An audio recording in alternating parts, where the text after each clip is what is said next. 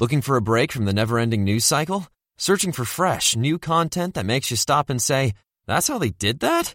Then look no further than Teamistry, the new original podcast from Atlassian.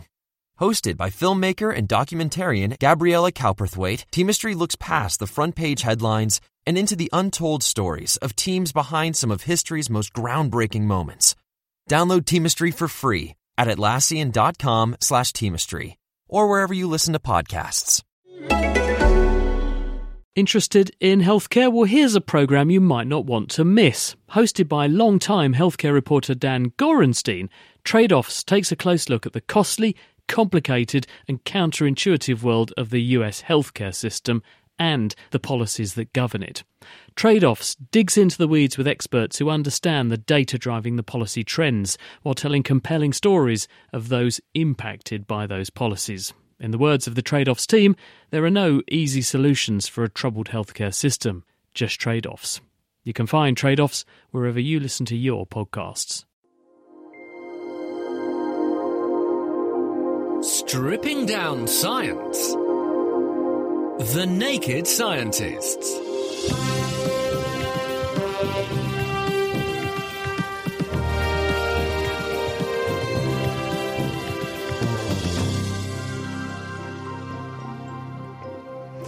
Now, it's a fact that some drugs or therapies work better if they're administered at certain times of the day.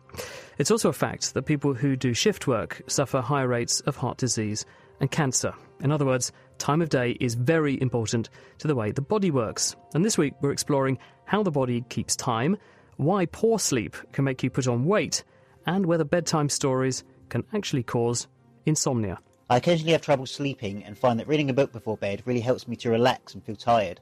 I was considering getting one of those electronic book readers that are becoming popular nowadays, but then I was wondering, would the light the screen stimulate your brain in such a way that would prevent you from becoming tired?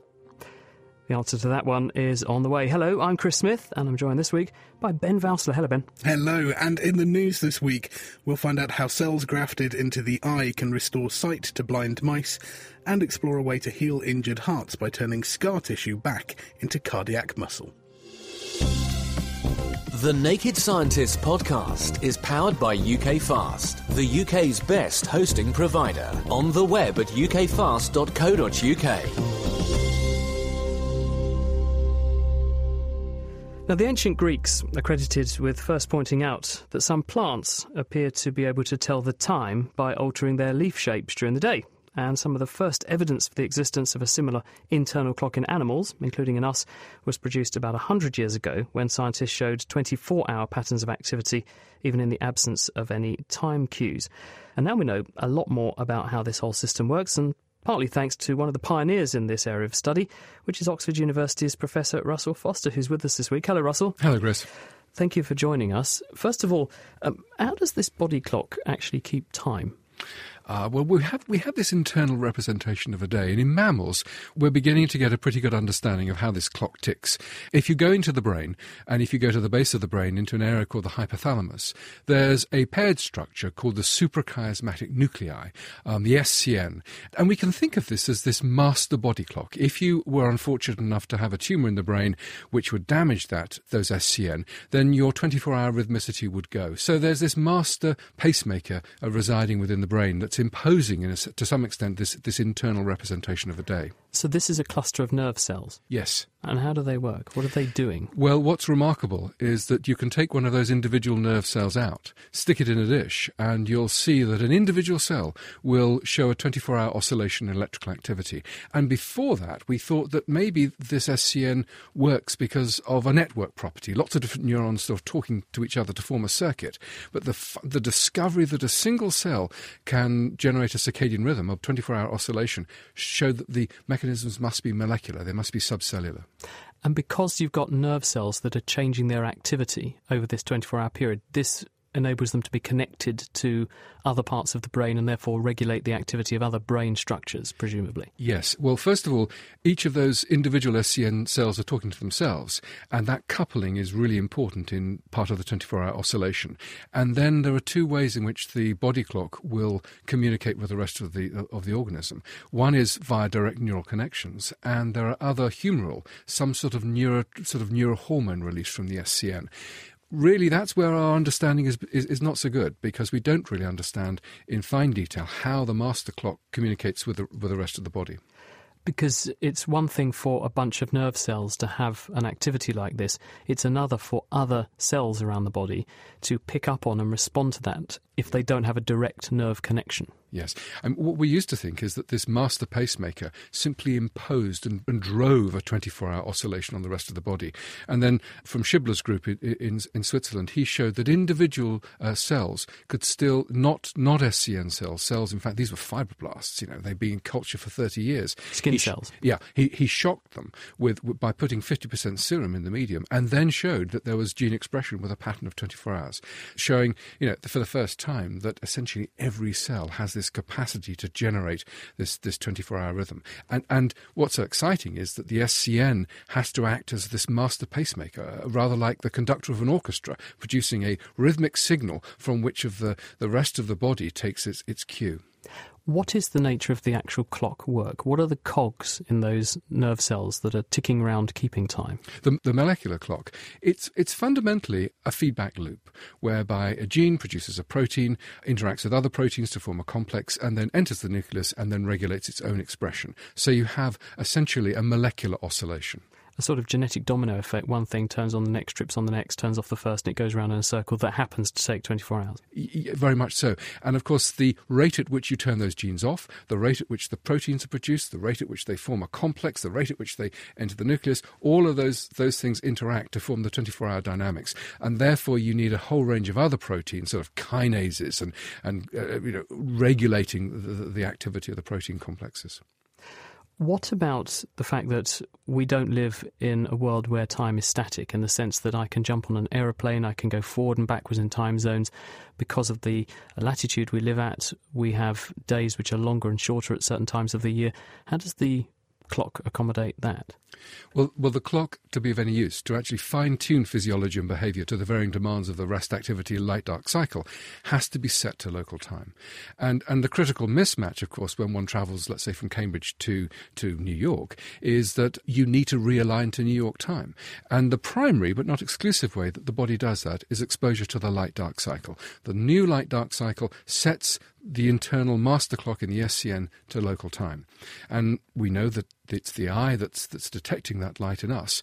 And there's a special cell within the eye that's, that's detecting this, this light. So, so, for example, it's not the classical visual system, the rods and cones of the, the eye that are required for this light detecting mechanism, but another cell class. Go on, I'm intrigued. What is the well, cell? it's a small group of photosensitive ganglion cells. Now, the ganglion cells are those cells in the retina that are, are almost the, the, last bit of the pathway. They're the, they're the cells that form the optic nerve and then go off into the brain. And what's become very clear over the past um, 15 years, I suppose, is that there's a, a, about one in a hundred of those ganglion cells is directly light sensitive and will project to the clock structures in the brain, the SCN. So you are exposed to bright light.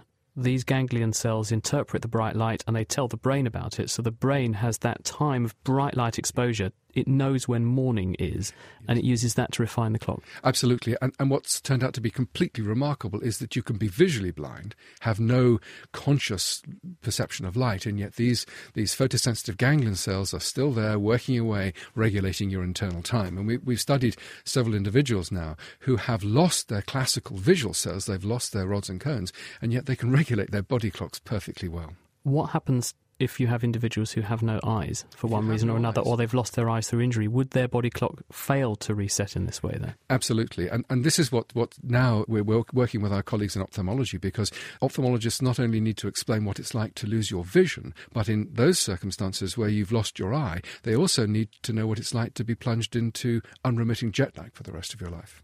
It sounds awful. It's terrible. And of course, jet lag is so ghastly, not because you're simply five hours, let's say, shifted from Cambridge to New York. It's because um, we, are talking about the, the, the, mismatch between the internal clock, the master clock, and the SCN, and all those peripheral clocks. It's, it's as if you've got a temporal smear. Everything is slightly misaligned. It's rather like the conductor is at a different beat from the violin section to the, to the brass, the whole cacophony of sound rather than a symphony. It really does sound awful. So all of your tissues are effectively running on different time zones, and so there's a, a, communication problem between them, which is why you feel so awful when you're jet lagged. But that could be at the root of diseases where the body clock doesn't work properly then. Absolutely. And that's that's the thinking that in fact it's internal desynchronization which is such a problem for, for, for overall health. And it's it, it may be one of the problems that, for example, night shift workers get. What about people who have other disorders, mood disorders, psychiatric disorders, bipolar disorder, where people can't go to sleep, depression, where people struggle to get to sleep and then they wake up very early. Is the sleep disturbance a cause of their symptoms, or actually is it just one manifestation of the underlying process? Well, in severe mental health, in psychosis, for example, it's been reported uh, abnormal sleep has been reported way back from you know the 1880s, but it's always been assumed more recently to be well, you know, individuals with mental health problems don't hold down a job, um, or the antipsychotics they're on, and this is you know the bad sleep is as a consequence of that. And what we're discovering is that that's not right. There seems to be a fundamental overlap between the mechanisms um, that predispose you to mental health and those that are generating a normal sleep wake cycle. What's become very clear is that, of course, sleep is a lot more complicated than just the body clock. It's involving multiple brain structures and multiple neurotransmitters. A defect in one of those that gives rise to a mental health problem will also have a, a ripple effect across um, sleep and, and sleep problems. Brilliant. We'll leave it there for now. That's Professor Russell Foster. He is from the University of Oxford. And if you'd like to see how the body clock works, we've put together a special Naked Scientists scrapbook episode for you this week, which takes you through graphically how the circadian clock works. That can be found at nakedscientists.com slash scrapbook or look up Naked Science Scrapbook on YouTube where it's also available. Ben. Obesity is a growing problem in the Western world to the extent that it's being dubbed an epidemic. The concern is that it's linked to diabetes, heart disease, stroke, and a wide range of other conditions. But why are obesity rates rising so rapidly? New research suggests that poor sleep may be partly to blame, as Hannah Critchlow has been finding out. Our worlds are becoming increasingly 24 7 about 20% of the working population, so about one in every five people, work non standard time, so not your usual 9 to 5. People are also regularly travelling across multiple time zones for work or pleasure. And on top of this, about 30% of adults report one or more of the symptoms of insomnia so difficulty getting to sleep or difficulty staying asleep. At the same time, obesity rates are on the up. Here in the UK, over a quarter of adults are obese, and three in ten boys and girls aged 2 to 15 are either overweight or obese. Diabetes is also on the rise. In the UK, the number of people diagnosed with diabetes has increased from 1.4 million to 2.6 million since 1996 to 2010. So, are these increased problems linked? A new study by Dr. Orfeo Buxton and his team at Harvard Medical School has uncovered the physiological link between lack of sleep, change in circadian rhythm, diabetes, and weight gain. What we did was schedule the participants to a 28 hour day. So each day, their light and dark cycle, their sleep and wake, and their meal timing was shifted to four hours later. This would be similar to being on a planet with a 28 hour day. Our internal circadian clock can't synchronize to such a schedule. Imagine the last time you had a large meal at uh, 2 in the morning. Your body's just not ready to process that food. And our participants experienced that for three weeks. That was the circadian disruption. Also, because night workers and shift workers have difficulty sleeping during the day, we included sleep restriction along with that circadian disruption.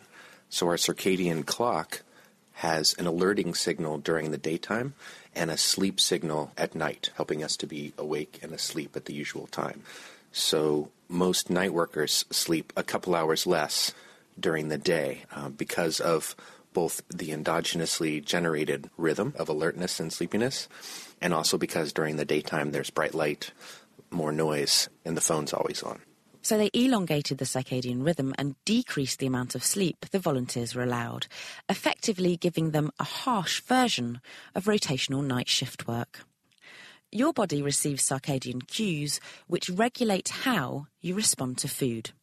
Muck about with your circadian clock and you muck about with your metabolism. Your body has evolved to eat during the day and not at night, with dozens of genes and enzymes involved in digestion and metabolism highly expressed during the day. Eat in the middle of the night, and these enzymes are not readily available to digest the food. And your body is confused. It can't process information to tell you when you're feeling full.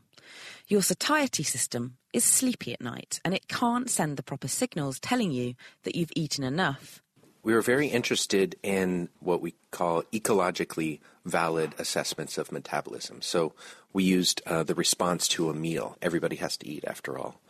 And when you give a controlled and identical meal, we saw that when participants had circadian disruption, their glucose levels go very high and stay high for longer. And is that comparable to having diabetes in some way then? Well, three of our participants out of 21 achieved levels two hours after the start of the meal that would meet the clinical criteria for prediabetes when they weren't that way at baseline. And fortunately, they recovered after nine days of uh, sleep at the normal circadian time.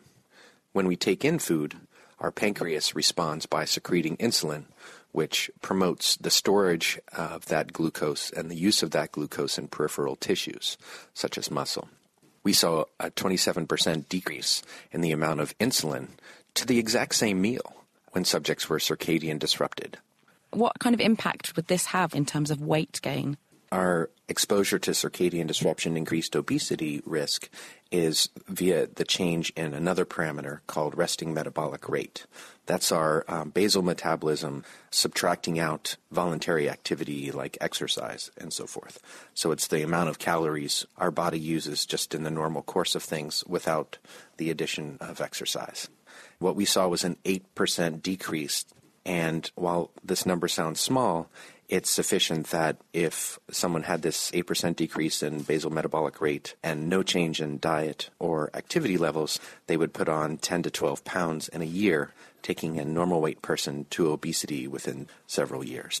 So, your results are showing a clear alteration in metabolism and also um, glucose levels in those people that have altered circadian rhythms and diminished sleep. What can shift workers do about this? Night workers have several options. The first is to better adapt their circadian rhythms to the imposed work schedule. So, for example, by appropriately timing light and dark and meals, it's possible to synchronize your circadian rhythms and be eating at a time when your body is prepared for the infusion of that fuel. In addition to adapting your circadian rhythms, the other key strategy is to allow time for recovery. Uh, there's chronic sleep restriction associated with night work because the circadian drive for alerting during the day makes it very hard to sleep. So the idea would be to sleep in a silent, dark room with blackout shades and a cool room. Harvard's Orfeo Buxton speaking with Hannah Critchlow. The study he was describing was published very recently in the journal Science Translational Medicine. Distilling the best science. The Naked Scientists.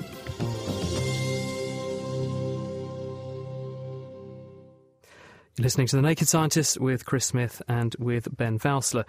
We'll continue our circadian clock theme in just a moment with more on the actual chemical workings of the body clock and how cells keep time.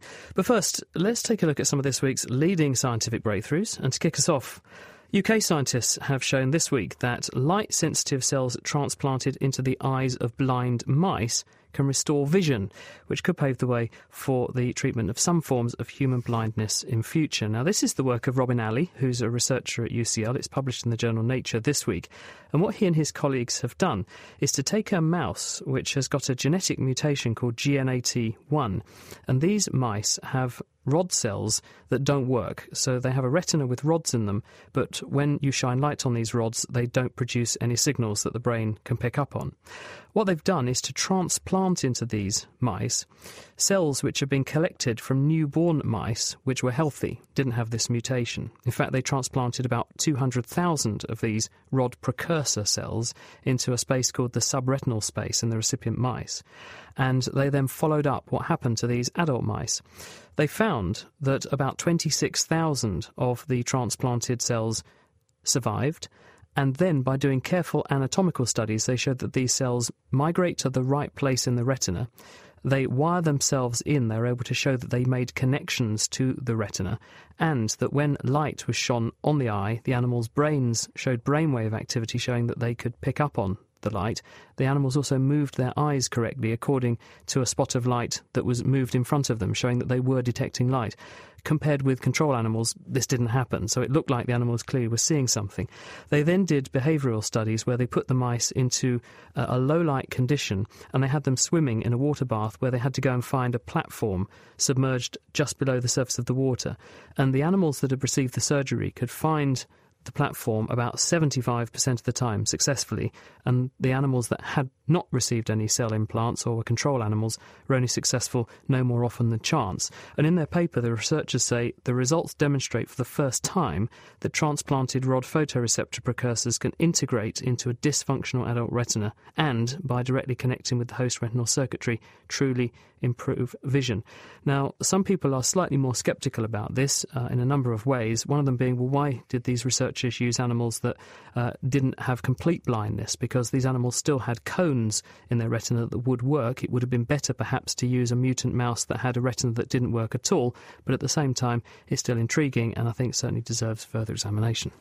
So these are not quite stem cells, but st- cells that are partially differentiated already and would go on to become rod cells regardless. That's right. So when the animals are first born, they have cells which are called rod precursor cells, which are cells that are going to turn into rods and then wire themselves up to the retina if they were left in situ. In this case, they went to these young animals, took those cells out, and then put them into adults that had these rods that didn't work. They'd also got a label in those cells so they could track where they went, and they could then see that they were going to the right places in the retina and wiring themselves up. So if we are going to look at using this as a treatment, then we're going to need to find a source of those cells or a way to differentiate proper stem cells into these precursors. This really tests the idea of getting cells putting them into the retina and showing that they can wire themselves up, the source of those cells for, say, human treatment in future is more likely to be from a person's own cells because technology now exists to take, say, a skin cell and use various chemical tricks to persuade it to turn itself into a retinal rod precursor or cone precursor, which you could then put in, and that would hopefully, in the same way that worked in these mice, turn into a mature photoreceptor and restore vision in uh, an individual who had a certain type of, say, visual loss. Well, from restoring senses to restoring movement, and with over 130,000 people suffering some paralysis as a result of spinal injury every year, devices that can bypass the spine and convert brain activity directly into coordinated movement could immeasurably improve thousands of lives. And now, research at the University of Pittsburgh and Northwestern University has done just that, and they've returned the ability to grip a ball to partially paralysed monkeys.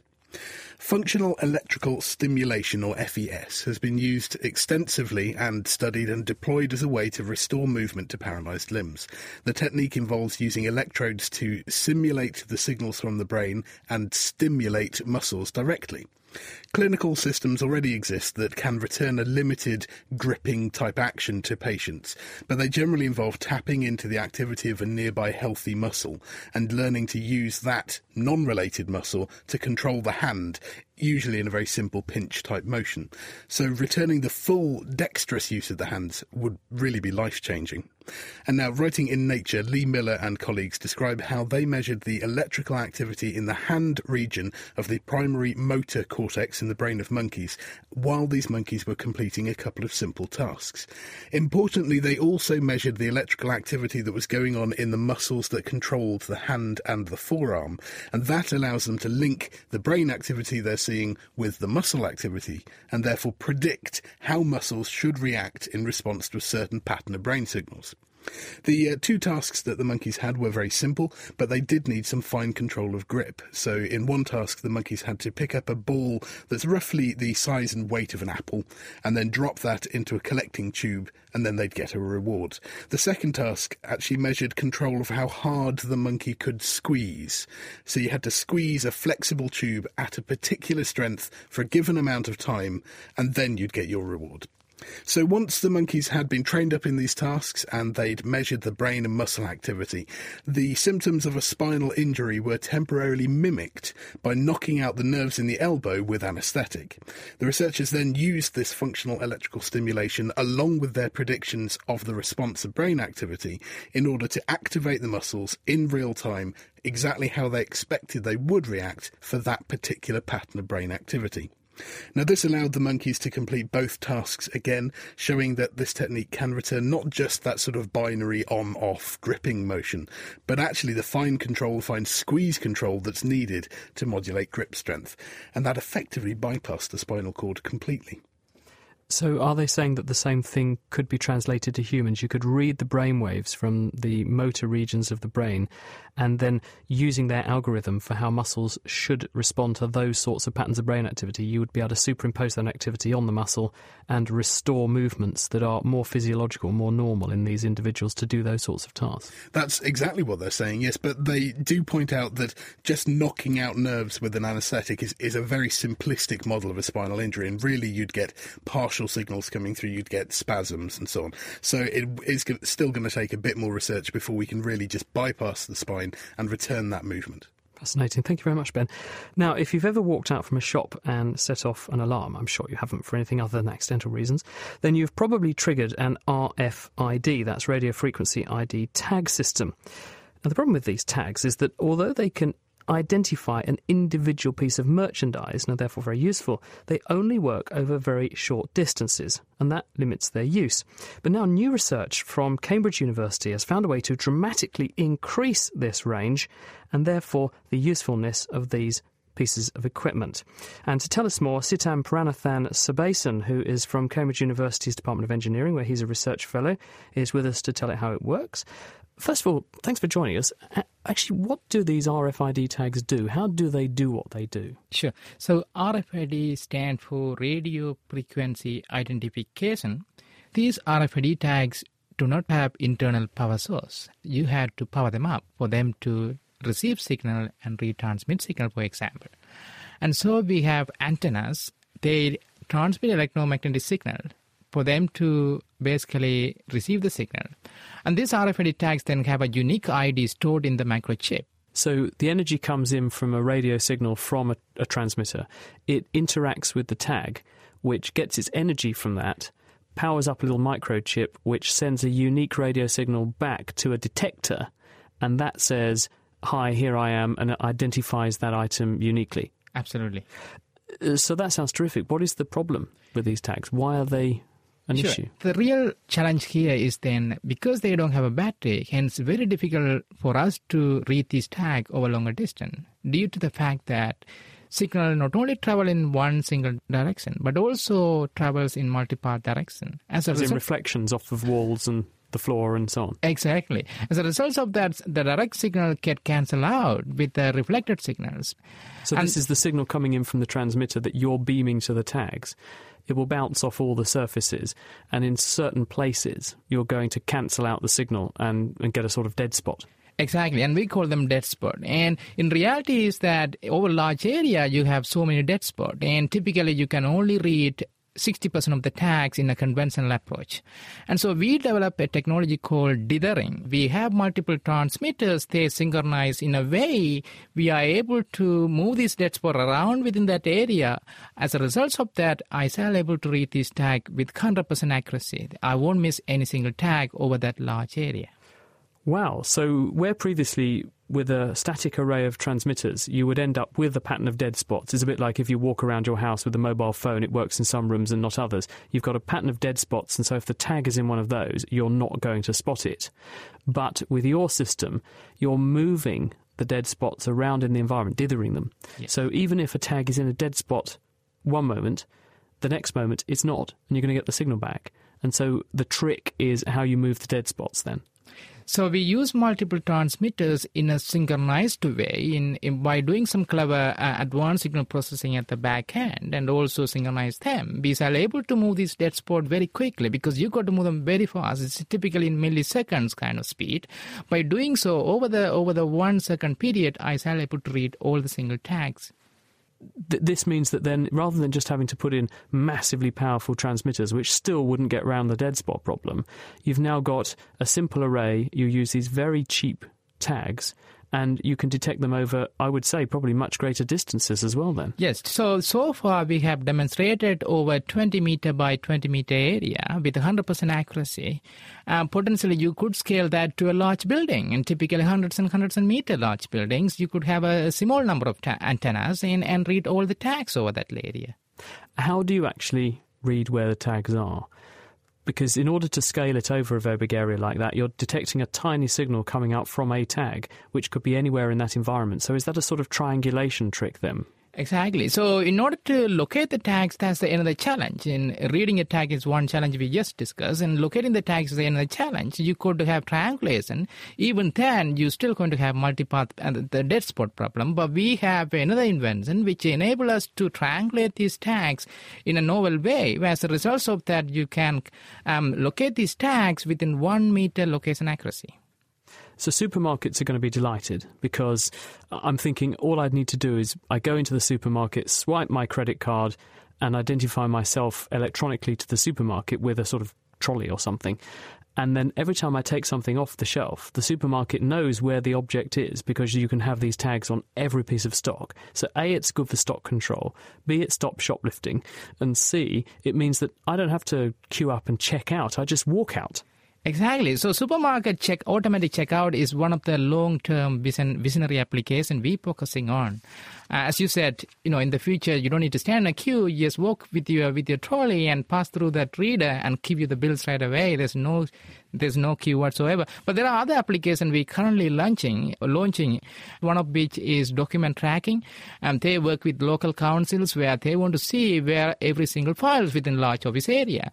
And think also, also the hospital because tracking down a patient's notes you know, it, it sounds trivial, but you know, if you're in the operating theatre and the notes are on the other side of the hospital, knowing where they are to send someone to get them could be really helpful. I'm glad that you mentioned hospital because that's another customers we've been speaking very recently. They also want to track the patients because they also want to learn how the diseases spread within hospitals.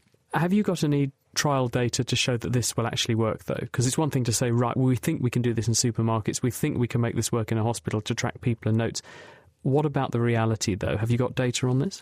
So, very recently, we have developed and demonstrated for the first time document tracking. And we were able to show that we were reading hundreds of files over that large area. We were demonstrating over 20 meter by 20 meter area. There's also another big launch uh, happened in london last week. Um, that is for tracking containers and carts over large area. And so so far we have a prototype system which is able to show that we have 100% coverage over that large area for the first time Amazing stuff. Thank you very much. That's Sitam Paranathan Sebasan, who is from the Department of Engineering at Cambridge University. Now, uh, also this week, uh, this paper particularly caught my attention um, because it deals with the problem of heart disease. About one person in three is destined to die of some kind of heart related problem. Um, one of the major issues is that when people have heart attacks, the affected part of the muscle is replaced with scar tissue, and scar tissue is structurally stiff, so it makes the heart not contract rhythmically and healthily. It also does not beat of its own accord, so it can actually cause heart failure because effectively you've weakened the heart muscle, and it doesn't conduct electricity properly, so the heart muscle does not convey the electrical signals that normally coordinate the beating of the heart. So, wouldn't it be rather nice if we could turn the heart's scar from the heart attack back into healthy muscle tissue? And that's actually been achieved this week in situ by researchers at the Gladstone Institute of Cardiovascular Disease in San Francisco. Deepak Srivastava and his his colleagues have got a paper in Nature this week where what they've done is to identify three genes. They're called GATA4, MEF2C, and TBX5. They go by the name GMT. And they've put these genes into a special set of viruses which can add them to cells in the scarred area of the heart. They take adult mice that have had a heart attack and therefore have a scar in their hearts. They inject about 100 million of these virus particles into the scarred area, and this hits about 300,000 of these scar cells, the fibroblasts that make the fibrous tissue in the scar, and it converts about 12% of them into heart muscle cells. And that's because these genes are active during embryonic development and make cells become heart cells in the first place. And in tests on these mice, they find that the cells have the characteristics of heart cells. They function like heart cells. They have the genetic profile of heart cells. And in functional tests, the mice show about a 30% improvement in the ejection function, the amount of blood coming out of the heart. And the researchers themselves say the ability to regenerate adult heart tissue from endogenous cells, in other words, cells that are already there, is a promising approach to treating cardiac disease that may face fewer obstacles to clinical translation than other approaches. In other words, rather than trying to get stem cells, make them and put them into an injured part of the heart, if we do this, you can treat someone's damaged heart region like this and it would correct the problem in situ turning their own cells back into healthy heart cells. And now, with a look at some of the other stories that have been making scientific headlines this week, here's Meera Senthilingam with our Naked Scientist newsflash. Water availability across Africa could be improved significantly by tapping into reservoirs of groundwater. Writing in the journal Environmental Research Letters, Helen Bonsor from the British Geological Survey collated data from regional maps and scientific literature to map the potential yield of groundwater across the African continent. The findings estimated the total volume available to be 0.66 million kilometres cubed, more than 100 times that available on the surface annually. However, levels were found to vary greatly in different regions the amount of groundwater available in Africa varies considerably, and it is not available for widespread development of high yielding boreholes across the continent. There's only large volumes of groundwater stored in North Africa, so in Libya, Chad, Algeria. In sub Saharan Africa, where most of the population lives, there's actually much lower groundwater volume stored there. If it's exploited very carefully, then it is possible that groundwater could support small scale drinking water supplies when there's 300 million people who don't have basic access to water. A new effect of aspirin in the human body has been discovered by scientists at the University of Dundee. Once consumed, aspirin is rapidly broken down into the compound salicylate. When applied to human cells in the lab, Grahame Hardie found that high concentrations of this compound activated the enzyme AMPK, a regulator of cell growth and metabolism. It's thought this effect of aspirin, away from its pain killing properties, could be beneficial against a range of diseases, including cancer. It's been found that the people who take aspirin long term tend to have a lower incidence of cancer. So it's at least possible that the effects of taking regular aspirin on cancer might not be mediated by the sort of classical target, but might be mediated instead by this new target, which is AMPK. We haven't proved that yet, but you know, it raises an exciting prospect that this very old drug might might actually have some new applications. A new polymer could enable cheaper, easy to produce solar cells. To be able to generate electricity, organic electronics such as solar cells require the use of materials that receive and release electrons readily. This usually means the use of conductors such as calcium or magnesium, which are highly reactive with air and water, and as a result are coated with thick, expensive materials to stabilize them. But now, a new polymer developed by Bernard Kippelen from the Georgia Institute of Technology has been shown to achieve this property in less reactive metals when applied to them as a thin coating. These polymers are air stable, so they don't degrade in contact with air and we hope that uh, the use of air-stable materials in the field of organic photovoltaics will accelerate the deployment of these technologies through a reduced cost and uh, simpler manufacturing. And finally, orangutans use advanced engineering skills when building their nests, according to scientists at the University of Manchester. By observing 14 orangutan nests in Sumatra, the team found that strength, flexibility, and comfort were all taken into account by the apes when building their nests, with different types of branches being used for various aspects of design. Thick branches were only half split and weaved together to make a strong basket like structure, and thinner branches were used to construct a comfortable lining to sleep on. Roland Ennos is a member of the research team. The orangutans are much more sophisticated in their use of branches in producing nests than we uh, hitherto thought. So they seem to have some knowledge of the, what the properties of the wood is and how it will break and make best use of those properties. And this has implications for the evolution of intelligence. It suggests that uh, we are not the only tool makers and that the evolution of intelligence might be related to the ability of, of organisms to manipulate their mechanical environment, not just their social environment. And the work was published in the journal PNAS. Meera Senthilingam with our Naked Scientists news flash. Transcripts and the references for all of our news this week can be found on our website at thenakedscientists.com slash news. Thanks, Ben. Amphibian species around the world are subject to an increasing threat in the form of a fungus. Over 200 amphibian species are thought to have become extinct, and the problem isn't just restricted to frogs, toads, and newts. During the 19th century, for instance, a fungal infection caused the potato famine in Ireland, and according to new research, it could affect food security today. Planet Earth podcast presenter Sue Nelson went to London Zoo's Reptile House of Harry Potter fame to meet up with Trent Garner from the Institute of Zoology and Matthew Fisher from the Department of Infectious Disease Epidemiology at Imperial College London.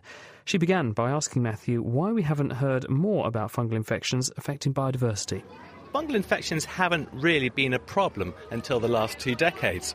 And what we've noticed is that there are far more infections now than there used to be. I mean, we know about fungi driving frogs extinct, but there have also been very aggressive emergences in bat populations in North America, bat white nose syndrome. And we're also seeing dramatic emergences in forests, so we all know about Dutch elm disease, but also in crops too. There are new virulent forms of fungal lineages which can devastate entire crops. So UG99 has a demonstrated potential to wipe out a quarter of the world's wheat supply. So we've been thinking very hard about why this is occurring and what these trends that we're observing actually mean. Right, well, let's look at one particular, how a fungus affects one particular species, and that's frogs. Trent, how bad have frog populations been affected? In some parts of the world, they're thinking that species have actually gone extinct due to this fungus. And that's a rather unusual thing to have a parasite drive its host to extinction. Not only has this happened in one part of the world, but it's actually happened on multiple continents. And that's the thing that's so worrying that such an unusual occurrence can actually be replicated on a global scale. Of course, that's not just species extinctions that are happening. We're seeing catastrophic population declines, where the remnant populations are so small that they could go extinct at the blink of an eye for any reason, because there's just not enough numbers there to maintain the population. And again, this is occurring at a global scale. Right, well, I think it's time, listening to those helicopters, to actually go inside the, the reptile house, get out of the noise here, and uh, perhaps go and see some of the frogs that have been affected. Still noisy, but uh, it's a popular time, lots of school children, and uh, familiar glass fronted cases containing snakes and lizards, geckos on my left there, an African bullfrog, and a blue poison dart frog. Oh, that is beautiful. That is a vivid blue, isn't it? They are beautiful, aren't they? And they come from a family of frogs that's been heavily affected by the fungus in Latin America. Some of the species within the family are presumed extinct due to the emerging infectious disease. Is the fungus that affects these frogs the same, Matt, that affects all frogs around the world, or are there different strains?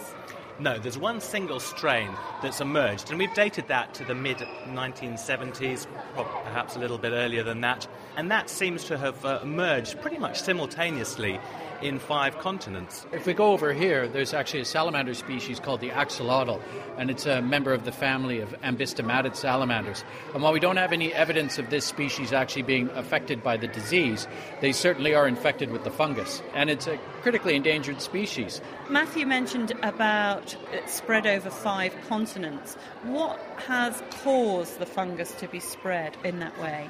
I think that's a really good question, and I think we're still developing the evidence base to actually answer that question. certainly a, a, lot of people invoke amphibian trade as being responsible for the spread. And we do have some evidence that amphibian trade has been responsible for some spread events. Exactly how it's been responsible for spread overall is yet to be determined. When you have a fungus that can affect and potentially devastate crops of wheat or rice, that's extremely worrying. What can be done about this? We would argue that much stronger international biosecurity is necessary. We see the doors to our countries absolutely wide open for the trade of animals and plants in the nursery trade or in the pet trade. And these hosts have the demonstrated potential to carry infections, new infections, into countries, and we're witnessing the effect of that, the manifested potential of these pathogens. So we need to quarantine more, and we need to give the international organisations which control trade in bioactive material more muscle. Do you think it's too late, Trent? No, I agree with Matt that we need to tighten up regulations and, and tighten up enforcement to reduce the risk of disease being transported around. But even if disease occurs in an area, even if disease does emerge in an area, I do think that steps can be taken to reduce forcing of infection and potentially reduce the effects of the parasite without necessarily eliminating the parasite. Trent Garner from the Institute of Zoology and Matthew Fisher from the Department of Infectious Disease Epidemiology at Imperial College London. A longer version of that report from Sue Nelson can be heard in the latest Planet Earth podcast. You can download it from nakedscientist.com slash planet Earth. Keeping you abreast of the world's best science. The Naked Scientists. Returning to our topic of circadian rhythms, the body clock, and sleep, it seems that circadian rhythms are clearly important for staying fit, both in terms of good health and in terms of survival of the fittest. They fit chemical cycles to the day and night pattern, and this seems to have offered an evolutionary advantage. But why would that be, and what are these essential chemical pathways that encouraged body clocks to evolve? To find out more, we are joined by Cambridge University's Ak Reddy. Ak, thank you ever so much for joining us.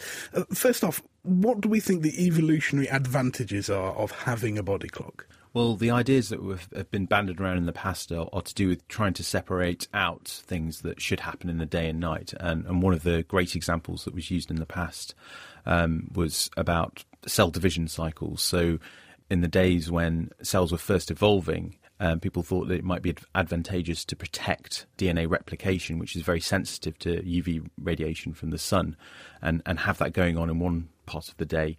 Uh, and then not having it going on at night time, for example. And then you separate out these two phases. How do you do that? You have a timing mechanism that basically keeps track of when the day and night is going to come and basically wire it into the way that the, the cell divides, the cell cycle. So, do we see it in, in a wide range of species? We, have already discussed the fact that plants seem to show a similar circadian rhythm as well. Absolutely, yeah. In fact, um, really animals and plants dominated how we thought about clocks, and, and, it really wasn't until about 20 years ago that people first started looking in bacteria. People had mentioned bacteria uh, or mentioned the fact that bacteria may have clocks. Uh, many years ago, but it kind of got wiped out because people thought, well, why does a bacterium, something that divides every half an hour or even more rapidly in some cases, why why does that need to have any knowledge of the of a 24 hour cycle? But it turns out actually that bacteria did evolve to basically do what I said before and, and protect themselves from DNA damage at certain parts of the day versus the nighttime. And so they actually prefer dividing in the nighttime compared to the daytime. So even though you'll have multiple generations, in the space of a 24 hour cycle, you will still see a circadian rhythm. Exactly, yeah. So they, they divide, they continue on dividing, but they prefer to divide it in the night time. And we know that that happens um, in our cells as well, in, in something that divides regularly, like the liver, for example. So, what's the chemical background? Is it is it genetically controlled, or is there a, a, essentially a simpler process? Well, it's actually a combination of both things. So, in a, in a complex cell like uh, our cells, we think that there are two main ways in which the, the clockwork is made up of. I mean, this is what we currently know.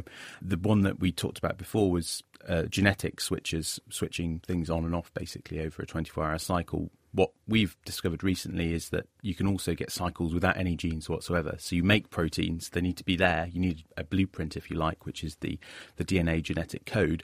But once you make the proteins, they can actually oscillate on their own without genes being switched on and off. And we actually showed that in, in red blood cells, which uh, don't have any DNA and they don't make any new protein, um, but they're still able to tick and tock over the 24 hour cycle without any influence from the outside world. And speaking of influence from the outside world, what happens if you take away all of the external stimulus? What what about the bacteria that are at the very deepest deep seas that never see any daylight at all, and, and those sorts of species? Do they keep going? They keep going, yeah. As far as we know, I mean, we haven't you know got gone to the depths of the ocean and picked out those bacteria, but but people have worked on on uh, cavefish, for example, that have been kept isolated for many many um, generations to the extent that they even lost their eyes, so they don't actually bother keeping track of uh, of light anymore, but they still seem to maintain. Uh, pretty ropey but present circadian rhythms. I guess there are other things that fit the same pattern. So even if you're not seeing any light, there will be changes in temperature, perhaps, or changes in tides, the way that water moves, and uh, so.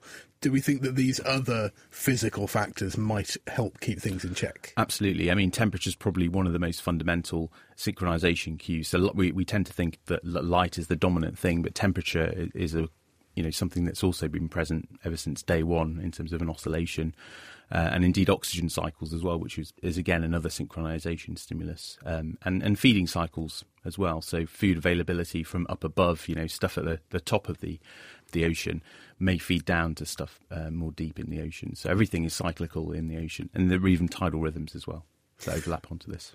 So now that we have a, a, better idea of what this this protein clockwork pathway really is, can that tell us why, or can that give us some good avenues to look at for why it is that disrupted circadian rhythms seem to have these deleterious health effects?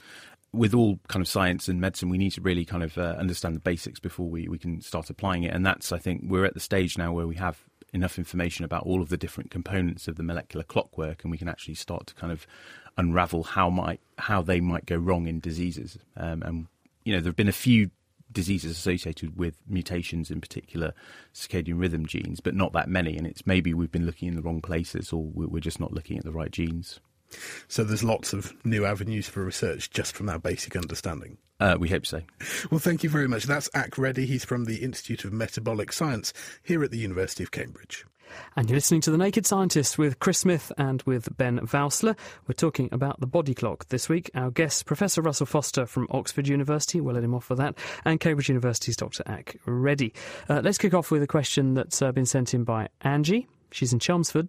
I've had poor sight all my life. I was born premature, and so they said it was retrolental fibroplasia. Know, four I lost my right eye, and last year I lost my left. But for the last 20 years, I haven't been sleeping very well and feeling so sick and nauseous in the mornings. Any clues? Russell, what do you think might be going on with someone who, in Angie's case, was one of the things we raised in the interview, may not actually have any eyes that function? Yeah, I mean, I mean, what we know is that if you have no eyes, then your ability to regulate internal time is effectively lost in humans. And so what Angie will, will be experiencing is essentially a constant drifting of the body clock. Now, uh, Alan Bird at the Institute of Ophthalmology has uh, been able to stabilize individuals with no eyes by using three milligrams of melatonin uh, in the evening. And so what would be useful is either Angie could contact me directly or um, her local uh, GP, and she needs to be advi- advised by an ophthalmologist. Terrific. Ben. We've had a question in from Leo Mandelbrot, listening in Second Life. He wants to know if stress could actually produce the same result, the same desynchronicity, without actually having to move time zones. Well, stress is, is probably one of the ways in which um, shift workers, for example, are suffering many of the pathologies. One thing we know, for example, is that elevated stress will, will elevated cortisol will r- reduce the immune system. And, and of course, the levels of infection are much higher in shift workers compared to day shift workers. So stress is going to be really important in our bodily responses to try and function when the, the clock is not in sync with the environment. I've got a question here from Nat Spirit who says, Why would it matter to bacteria if they divided in the day or the night? Well, in terms of bacteria, it obviously doesn't think about things. It just tries to grow the best it can, essentially. But essentially, if it wants to survive, it's survival of the fittest. If it wants to make, make sure that its uh, progeny, basically, are the ones that live on um, and are capable of living on, to the best that they can, then they need to basically uh, make sure that they survive and, and, and don't accumulate mutations that they don't actually need. Moon snail Mandelbrot in Second Life says, Can your skin sense enough light to help with timing issues? I think the bottom line is that skin cells, although they have intrinsic circadian clocks within them, uh, cannot receive the light and make use of that light. They need the suprachiasmatic nucleus, uh, the master clock in the brain, to actually be able to talk to those cells and resynchronize them. Russell, I also make the Naked Astronomy podcast, and as part of that, I'm often talking to Mars scientists. They have to synchronize their own body clocks with that of Mars, which is slightly longer than the Earth day. So, can we use them as a research group? And, and what would we expect to see happening as they're doing their research? The, the, Martian day is 24 hours and 36 minutes. And of course, the Mars day is not going to map onto the day uh, a lot of the time in, in Houston. And in fact, when the, the Martian rover was, was trundling around, it was working brilliantly, of course, during the Martian day. But sometimes it was out of sync with um, mission control. And the mission control guys got so tired because it was out of sync that they turned the rover off because they couldn't function. And Android Neox, listening in Second Life, wants to know if these ganglion cells in the retina, the ones that synchronize our body clocks, are more sensitive to other colours or to some colours rather than others. So, is there a particular region that really will have that resetting effect? We've shown in both mice and humans that it's at 480 nanometers, the blue part of the spectrum. Does that mean they're more sensitive to blue than they are to others? Yes, you can imagine it as a bell-shaped curve, with the peak being at 480 in, in the blue part of the spectrum. But it's worth saying that you know, we originally discovered these cells because we were looking at how the clock regulates, how the clock is regulated by light. But actually, what these cells are doing is, is plugged into a whole raft of different brain structures in the hypothalamus and the thalamus, and they're regulating lots of brightness detection tasks generally. These are not just clock regulators. So, for example, part of our pupil constriction in response to bright light is via these photosensitive sensitive ganglion cells. Again, blue light sensitive. Part of our arousal systems uh, and part of our sleep systems are all being regulated by these extraordinary cells.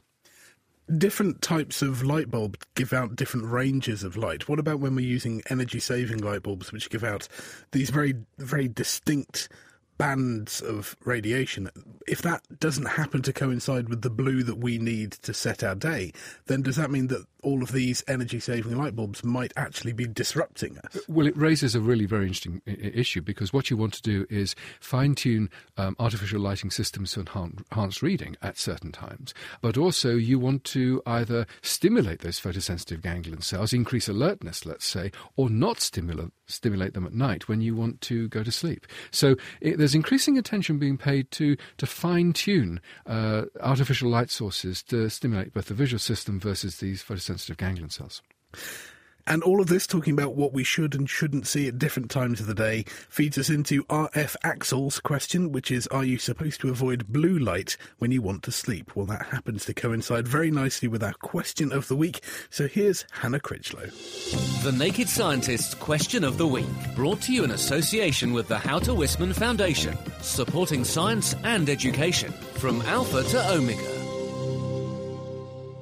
This week, we hear from a listener who wonders about the stimulating powers of light. Hello there, my name's Christian Lang and I'm based in Canterbury, Kent. I occasionally have trouble sleeping and find that reading a book before bed really helps me to relax and feel tired. I was considering getting one of those electronic book readers that are becoming popular nowadays, but then I was wondering, would the light, the screen, stimulate your brain in such a way that would prevent you from becoming tired? So, are your monitors, screens, and ebooks more than your standard page turner, leaving you tossing and turning and up all night? With the answer. I'm Professor Deborah Skene from the University of Surrey, and I do studies on light and sleep. I mean, we know that light can affect alertness and it can affect your ability to sleep. We know that it, in fact, uh, stimulates receptors in the eye that are particularly sensitive to blue light. And uh, this light information then is sent all around the brain and can affect how tired you are and possibly your ability to sleep. So I would say if you had very bright light in your bedroom, and we know this from studies, that it in fact delays your sleep time and keeps you more awake. Now, about the electronic books, they're not very bright in terms of the intensity of light. Uh, and so I would suspect that the light levels are, are too low to, to really affect your sleep. So if you wanted to use a computer that had a very bright blue screen, this may keep you up.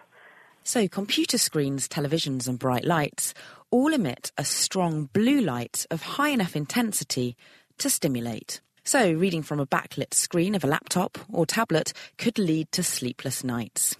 However, most e readers use special electronic paper technology, which has no backlighting and utilizes reflected light in exactly the same way as normal paper. Because of this, an e reader should only keep you awake if you can't put it down. Now, moving on to defuzz our next question. Hello, Naked Scientists. This is Muggs in Shepherd's Bush. I was in the pub just now and, and I was thinking about something, and I think you may have the answer to this. I guess that the gene that codes for men having hairy chests and, um, and hairy backs is just an evolutionary advantage in response to some sort of environmental pressure. But how come women don't have beards in response to the same pressures? Love the show. So, why have I lost my hairy beard and chest? Send your thoughts to Chris at thenakedscientist.com, tweet at Naked Scientists, write on our Facebook page, or join in the debate on our forum, which is at nakedscientists.com slash forum. Where's your beard and hairy chest gone? Well, it's that stuff you buy in the chemist, Hannah. Well, that's it for this week. Thank you very much for listening. Next time, we're going to be answering your science questions. So if there's anything you want to know, do get in touch. You can email us, chris at thenakedscientist.com. You can also tweet at Naked Scientist, or you can post them on our Facebook page. That's at facebook.com slash the Naked Scientists. It just remains to say thank you to our guests this week, Professor Russell Foster, Dr. Ak Reddy, Seetam Paranathan Sabason, and Professor Orfeu Buxton. Thank you also to our production team, Hannah Critchlow, Meera Senthilingam, and Tom Simpkins. Until next time, goodbye. The Naked Scientists podcast comes to you from Cambridge University and is supported by the Wellcome Trust, the EPSRC, the STFC, the Natural Environment Research Council, and UK Fast. For more cutting edge science, join us online at nakedscientists.com.